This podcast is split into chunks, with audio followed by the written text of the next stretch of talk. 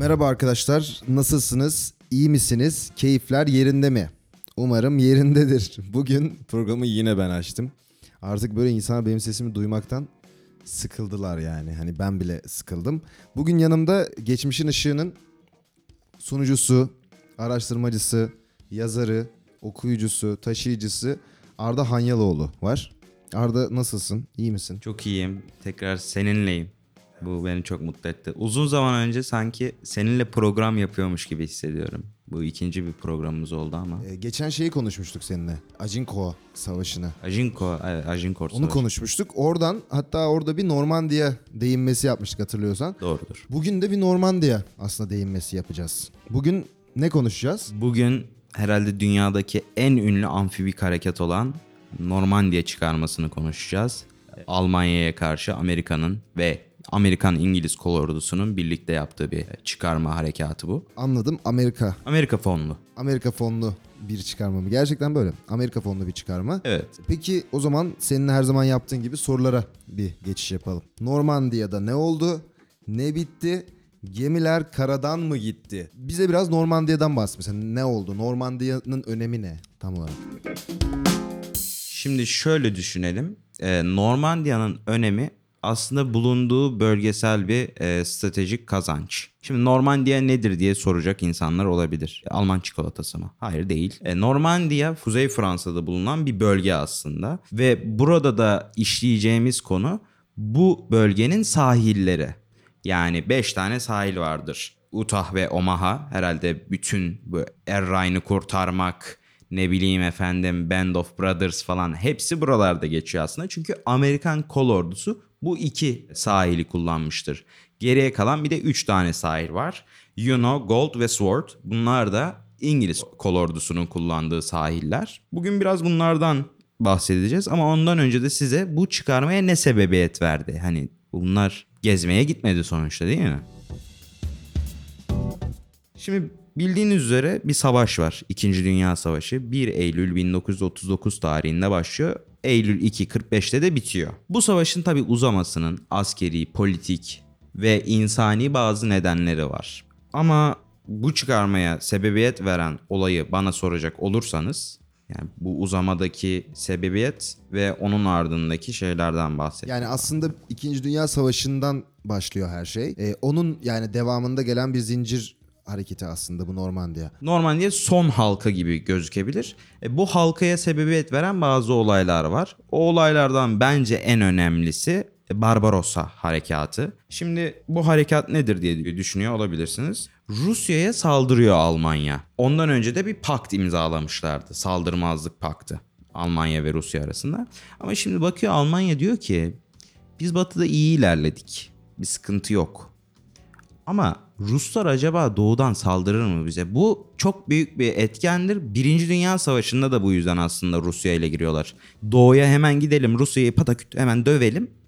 Sonra batıya dönelim orada da İngiliz Fransızları dövelim. Aynı kafada burada sadece doğudan başlamamışlardı savaşın başlarında. Batıdan başlamışlardı doğuya dönmüşlerdi. E, bu Barbarossa harekatı Almanların çok iyi başlattığı bir harekat ama kötü bitirdiği de bir harekat. Bunun sebebi de şu. Neden Barbarossa'nın kötü olduğunu söylüyorum. Evet harekat çok iyi başlıyor ama bir şey unutuyorlar. İngiliz erklerini ve politikacılarını. İngilizlere çok iyi yeniyor Almanlar. Yani Dunkirk'ü zaten herkes duymuştur. Filmi bile var. Filmi bile var. Dunkirk'te inanılmaz bir utanç yaşıyor İngilizler. Geri gidiyor evlerine. Alman Luft, Luftwaffe'si yani e, Alman hava ordusu.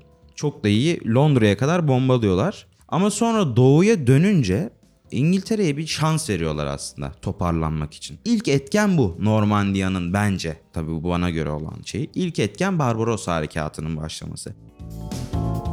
İkincisi de Almanların müttefiki olan Japonya'nın Pearl Harbor'da Amerika'ya saldırması. Şimdi Amerika 44'e kadar savaşa girmiyor. Sonra Japonya petrol kaynakları kesiliyor çünkü Çin'e saldırdığı için Japonya ve petrol olarak da çok kısıtlı bir ülke. Amerika diyor ki bak saldırma kesiyorum şeyini petrolünü göndermeyeceğim sana. Şimdi Japonlar düşünüyor hani saldırmak da istiyoruz karnımız aç diyor. Toprağı açız diyor Japonlar. Ne yapsak ne etsek Filipinler o zaman Amerikan sömürgesi Filipinlere saldırabilmek için oradaki petrolleri ku- kullanabilmek için Pasifik'te güvenli bir hat oluşturmak istiyor ve ilk başta da Pearl Harbor'a saldırıyor. Burada çok önemli bir olaydır bu. Amerikan politikası, Amerikan politikacıları daha doğrusu savaşa katılmak istiyor. Ama şöyle bir sıkıntı var. Uyuyan devin uyandırılması lazım. Amerikan halkı o da. Çünkü Birinci Dünya Savaşı'ndan sonra Amerikalılar Avrupalıların işine karışmak pek istemiyor. Yani ne yapalım? Onlar orada takılsın eski kıtada. Biz yeni kıtada yani liberal dünya, bağımsız dünya deyip öyle yaşamak istiyorlar. Bu ikinci Pearl Harbor'ın uyuyan devi uyandırması e, Normandiya en önemli foncuları Amerika. Bu yüzden ikincil olarak bunu görüyorum. Üçüncül olarak da herhalde filmlerde falan duyduğumuz en önemli veya okullarda duyduğumuz en önemli savaş 2. Dünya Savaşı'na Stalingrad Muharebesi. Stalingrad öyle bir dönüm noktası ki Alman ordusu için. Çünkü Almanya Rusya'yı kırıp geçiyor. Yani patır kütür patır kütür vur babam vur. Alman tankları Panzerkampfwagen'lar Rus ordusu ne yaşadığını şaşırıyor. Bulamıyor yerini yönünü. Ve bu yüzden de çok geri çekiliyorlar. Moskova önleri, Leningrad önleri ve Stalingrad önleri. Şimdi normalde Moskova'ya saldırmak varken Alman ordusu ikiye ayrılıyor. Leningrad ve Stalingrad. Çünkü buralar alınırsa moraller çökecek ve şey yapılacak diye düşünülüyor Adolf Hitler tarafından. Wehrmacht yani Alman ordusu buna karşı aslında Moskova'yı alalım hemen diyorlar ama o diyor ki ekmek lazım, bal lazım, sirk lazım deyip Leningrad ve Stalingrad'a dönüyor. Şimdi Stalingrad çok önemli bir dönüm noktası çünkü Almanlar giriyor. Burası 13 kere el değiştiriyor. Yani bir Almanlar giriyor bir Ruslar giriyor. Bir Almanlar giriyor bir Ruslar giriyor. En sonunda da Ruslar mermi atmak yerine insan atıyorlar. Öyle diyeyim ben sana. Yani artık Lenin çık ortaya. İşte ne bileyim Stalin çık ortaya. Bütün Rus gençleri katılıyor. Çok inanılmaz bir popülasyon katılıyor. Ve o yıkıcı Alman gücü dediğimiz şeyi Stalingrad'da yeniliyorlar. Bu da Şubat 1943'lere denk geliyor. Almanya'nın çok ünlü savaş doktrini olan Blitzkrieg burada çöp oluyor. Çünkü daha fazla ilerleyip artık Rus kaynaklarına erişebilme hakkını da kaybediyorlar Kafkasya'ya erişebilmek için. Stalingrad'da geri çekiliyorlar. Tabii evdeki hesapla çarşıya uymuyor buradan bakarsak. Ve tam o sırada aslında İngiltere'de bir toparlanma. Evet. Yani içine gitmeye devam ediyor. Kesinlikle ve işte o savaş doktrini dediğim hep hızla kazanıp gitmek de defansif bir savaşa geri döndürtüyor. Çünkü artık kaynaklarını sağlayamıyorlar, şeylerini sağlayamıyorlar. Bu yüzden defansif bir sisteme geçiyorlar hiç istemedikleri bir şekilde. Bir diğer sebep Almanya yani daha doğrusu Normandiya'ya sebebiyet veren olaylardan birisi de e, Kursk Muharebesi. Kursk e, Rusya'da bir bölge. O bölgede dünyadaki en büyük tank savaşıdır. Yani akıl alamayacak kadar çok tank e, kol ordusu vardır. Öyle söyleyeyim sana. Tanklarıyla, panzerleriyle ünlü olan Almanlar kati bir şekilde yeniliyor. Yani Ruslar T-34'lerle yıkıp geçiyor Almanları. Bunun tabii bir sebebi var. Rusya petrol kaynıyor. Yere bir tane pipet soksan yapsan böyle içine çeksen petrol gelir. Öyle bir ülke. Allah bağışlasın. Böylece o lojistik desteğinde sağladığı bir e, güvenle Alman ordusunu silip süpürüyorlar ve Alman ordusu geri çekilmeye başlıyor. Ve bu muharebede 23 Ağustos 1943 yıllarında bitiyor. Yani gördüğünüz üzere Şubat'tan başlayan bir geri çekilme var Ağustos'a kadar. Yani Alman ordusunun nasıl geriye çekildiğini artık birazcık da Batı'nın kollarını sıvadığı zamanı görebiliyoruz. Onun dışında aynı yıl benim 2. Dünya Savaşı'nda herhalde en başarılı bulduğum komutanlardan birisi olan Erwin Rommel'in Kuzey Afrika'daki inanılmaz derecede iyi olan direnci kırılıyor. Çünkü lojistik destek gelmiyor. Yani şöyle düşünün. 40 yerde bir ülke savaşırsa elbette ki bir yer patlar. Rommel şu- o zamana kadar çöl tilkisi lakabı da sayesinde İngiliz ordusuna hafif hafif ataklarla saldırıp geri çekilerek aslında yoruyor ve neredeyse İskenderiye'ye kadar geliyor aslında Erwin Rommel. Ama tabii ki de destek gelmediği için ve savaştık yanında savaştığı insanlar İtalyanlar olduğu için pek de başarılı olmuyor ve geri çekilip Avrupa'ya dönmeye başlıyor. E burada da aslında önemli bir şey var. Ne oluyor bu geri çekilmeden sonra? Artık Kuzey Afrika İngiliz ve Amerikan ordusu tarafından korunduğu için e, denizler de tabii ki de onların eline ve erkine geçiyor. Böylece Akdeniz'den bir çıkarma tehlikesi yaşamış oluyor Almanlar. Bu tehlikenin de şöyle bir sonucu var. Al, e, Amerikan ve İngiliz ordusu Sicilya'ya çıkıyor. Sicilya'da bayağı Alman ordusunu hırpalıyorlar. Hatta Albert Kreslike vardır. Kendisi çok bilinmez. İtalya'da Alman ordusunu çok iyi savunuyor ama Sicilya'da e, yenemiyor. Şimdi baktığınızda şunu görüyoruz. Müttefik kuvvetler en sonunda yani yıllar sonra Avrupa'ya çıkabilmiş. Bu çok önemli bir şey. Ama şurada şu sonuca getiriyor bize. Hala da kesin bir Avrupa'nın içlerine Berlin'e kadar yıkıcı bir şekilde ilerleme yok. Bunu nereden çıkarabiliriz? İşte o çıkarmanın planları da Normandiya. Hadi biraz ona bakalım. Aslında burada e, İkinci Dünya Savaşı'nda Türkiye'den de bir yani geçmiş bölümlerden de bakılıp görülebileceği üzere bir şey var. Normalde Türkiye ile anlaşmaya ça- çalışıyorlar. Romanya'daki petrol hatlarını yıkıp savaşı daha erken bitirebilmek için. Ama Türkiye bunu yanaşmadığı için aslında bir de Normandiya seçiliyor. Normalde Balkanlar düşünülüyor. Hem Rus ordusunun ilerleyişi kolaylaşır ve Alman ordusunu bir hatta kesebilir. Böylece Amerikan ordusu, Türk, Amerikan ve İngiliz ve belki Türk ordusu eğer kabul edilseydi Trakya'dan, Doğu Trakya'dan bir yarma harekatıyla Romanya petrollerine ele geçirebilir ve patlatıp da Alman lojistiğini e, bitirebilirdi. Böylece belki savaş 43 yılında veya 44 yılında bile bitebilirdi. Ama tabii bunlar varsayımlar. E, tarihte varsayımlarla olmaz. Biraz gerçeğe gidelim. Normandiya. Aynen Normandiya diyelim.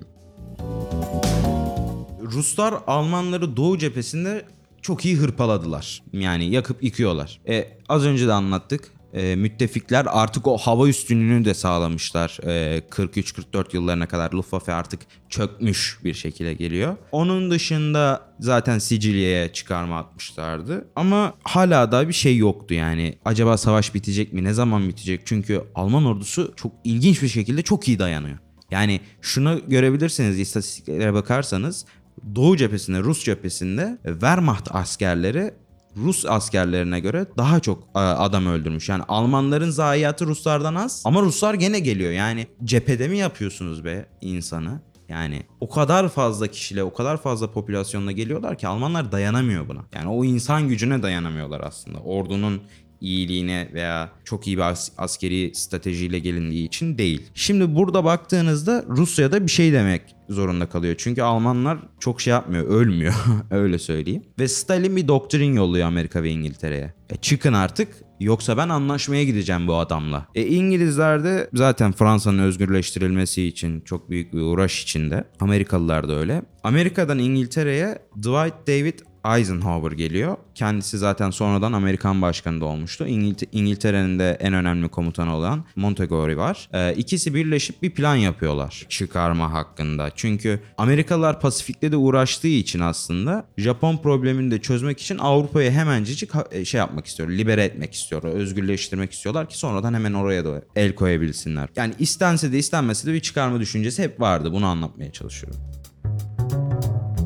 Normandiya'nın seçilmesi de şöyle oluyor. Aslında bu bir yanıltma harekatı da Normandiya. Çünkü normalde Alman askerleri en büyük tahkimatı, en büyük korumayı Pas Calais kı- kıyılarına yapıyorlar. Normandiya'nın biraz daha kuzeydoğusunda kalıyor Pas Calais kıyısı. Bunun da böyle düşünülmesinin bir sebebi var Almanlar tarafından. Amerikalılar çok iyi bir şekilde düzenek yapıyorlar. Sahte tanklar, sahte radyolar, sahte kamyonlar yapıp bunları Pascalis'e doğru çıkarıyorlar. Orada fotoğraf çektiriyorlar daha doğrusu ve Alman iç polisi diyeyim bunun şey olduğunu sanıyor. Pascalis'e doğru çıkacak bu adamlar demesinin sebe- sebebiyet veriyor. Ayrıca da sahte radyo sinyalleri yolluyorlar. E, Pascalis'e doğru geleceğiz falan demek için. Burada da Almanlar gene yanılıyor. Üçüncü bir şey de şu. Yani Amerikalıların e, Pascalis'e çıkacağına dair e, düşünmelerinin sebebi de şu. Küçük küçük çıkarma birlikleri yolluyor İngilizler oraya. Ve tabii onlar geri dönüyor. Almanlar da diyor ki bunlar şu anda bir deneme hani burayı görmek bakmak ne için olduğuna geliyorlar İngilizler deyip düşünüyor. Ve buraya en çok böyle MG42'ler inanılmaz silahlardır. Mayınlar, işte uçak savarlar ve benzeri askeri tahkimatları yapıyorlar ve kandırılıyorlar aslında. Ama sonradan D-Day denildiği bu o kadar çok saklanıyor ki D-Day deniyor. Days of Day demek yani günlerin günü demek. Amerikan askerlerine bile çıkarmadan böyle bir gün önce falan söyleniyor. Yani bugün geleceğiz. Patton dediğimiz çok ünlü bir komutandır kendisi. Cowboy Patton diyebiliriz. Patton bile Pascal'i ise bir ara çıkarma atıyor hatta. Yani ona oraya liderlik ediyor. Şey Almanlar oraya çıkacaklarını düşünsenler diye. Çünkü ünlü bir lider giderse bir şeyler olur diye düşünürsün eğer bir komutan olsan. Bayağı zekice. Yani günler geçiyor. Tabii bu- bunlar yapılıyor uzun bir süre. 5 Haziran 1944 gününe geliyoruz. İşte bugün çok kilit bir gün. Çünkü Almanlar da bugün bekliyor. 5 Haziran'da normalde çıkarma yapılacaktı. Aslında bu 6 Haziran olmayacaktı. Amerikan askerleri de aslında öyle düşünüyor 5 Haziran'a. Ama 5 Haziran çok kötü bir gün olarak geçiyor. Neden? Çok yağmur, yağış oluyor. E, Yağışlı bir yerden sonra yani yağış yağdıktan sonra da bir yere çıkartmak çok mantıklı değil. O yüzden bir gün bekliyorlar 6 Haziran'a. İşte burada ipin ucu kopuyor. 6 Haziran'da Amerikan askerleri çıkarma yaparken Almanlar hiçbirisi çıkarma yapılacağını düşünmüyor. Şu sebepten 6 Haziran'da yağışlı bir gün olacak. Ve o gün, o gün benim çok bahsettiğim, en sevdiğim komutan dediğim Erwin Rommel bile karısının doğum gününe gidiyor. Adolf Hitler çıkarma yapıldığı gün saat 1'de mi 2'de mi ne uyanıyor? Geç uyanıyor bildiğin. Saat sabah 6'da senin ülke şeyine girilmiş, e, bölgene girilmiş sen uyuyorsun Avusturya, Avusturya'da. Böyle bir durum var. Alman askerleri hazırlıksızdı.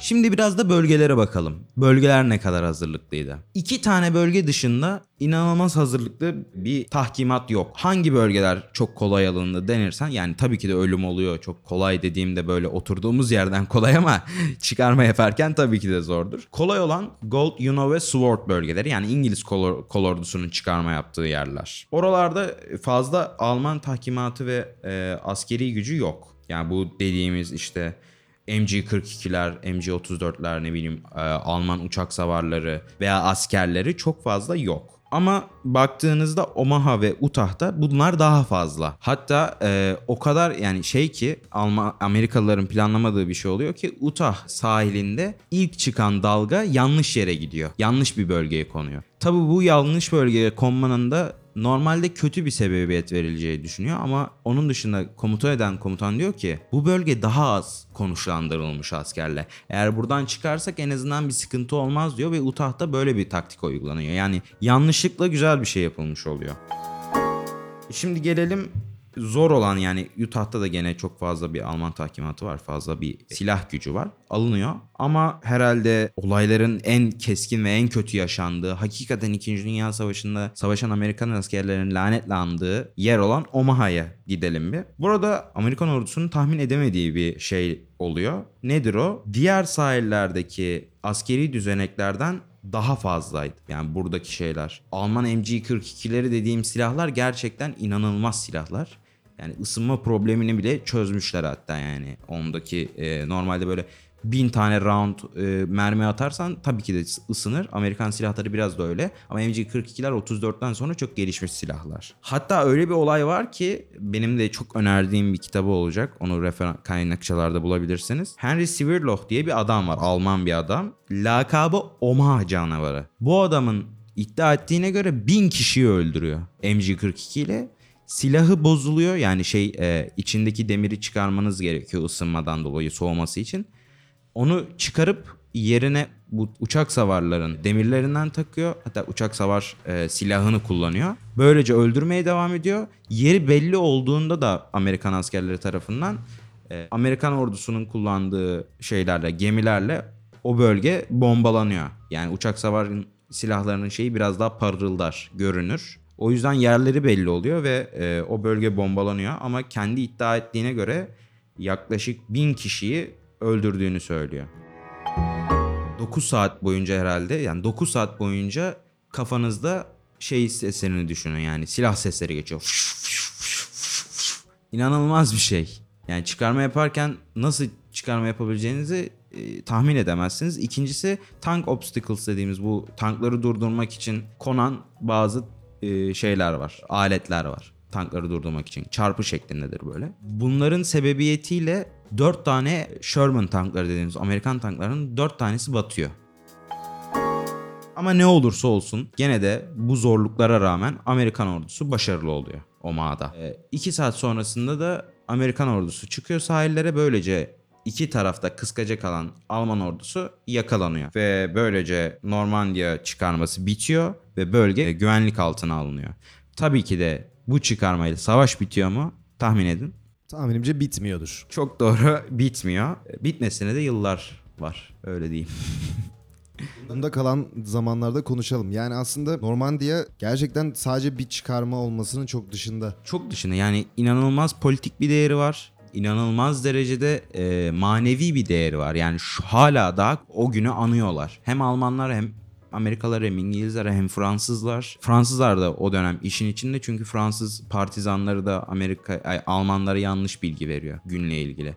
Yani Fransa'nın o iç dayanışması, Fransız insanların iç dayanışması da çok önemli. Zaten Normandiya çıkarmasından sonra ben gene devam edeceğim. İkinci Dünya Savaşı hakkında bir, bir belgesel tadında bir kitaplık yapmak istiyorum zaten. Umarım umarım yakın bir zamanda insanlara bunu da ulaştırırız. Zaten herhalde öyle bir gidişatımız var İkinci Dünya Savaşı ile ilgili. İkinci Dünya Savaşı gerçekten ama çok e, yani yakın tarih açısından bakınca çok bilgi edinebileceğimiz ve hayatımıza bazı şekillerde bile entegre edebileceğimiz deneyimler kazanabileceğimiz bir yer. Kesinlikle. Gerçekten hani sen Erwin Rommel bölümü mesela onu da bence dinlesinler. Hani geçmişin dışında Erwin Rommel bölümünü de dinleyin arkadaşlar. ikinci bölüm, birinci sezonu. Eklemek istediğin başka bir şey var mı bugün? Kaynakçalara bence bir bakın. Ama yani hani bakın ve e, konu ilginizi çekecektir. Çünkü bütün tarih dinleyen insanlara en ilgi duyduğu şey birazcık bu. Aslında İkinci Dünya Savaşı. Benim çok önerebileceğim onlar içerisinde bir kitap var. Eğer ileri seviye bir okuyucuysanız Basil e, Liddell Hardin e, bir kitabı var İkinci Dünya Savaşı diye. İnanılmaz bir kitap. E, onu size tavsiye ediyorum. E, lütfen okuyun. Onun dışında da esenlikle kalın. Teşekkür ederiz Arda. Görüşmek üzere. Hoşçakalın.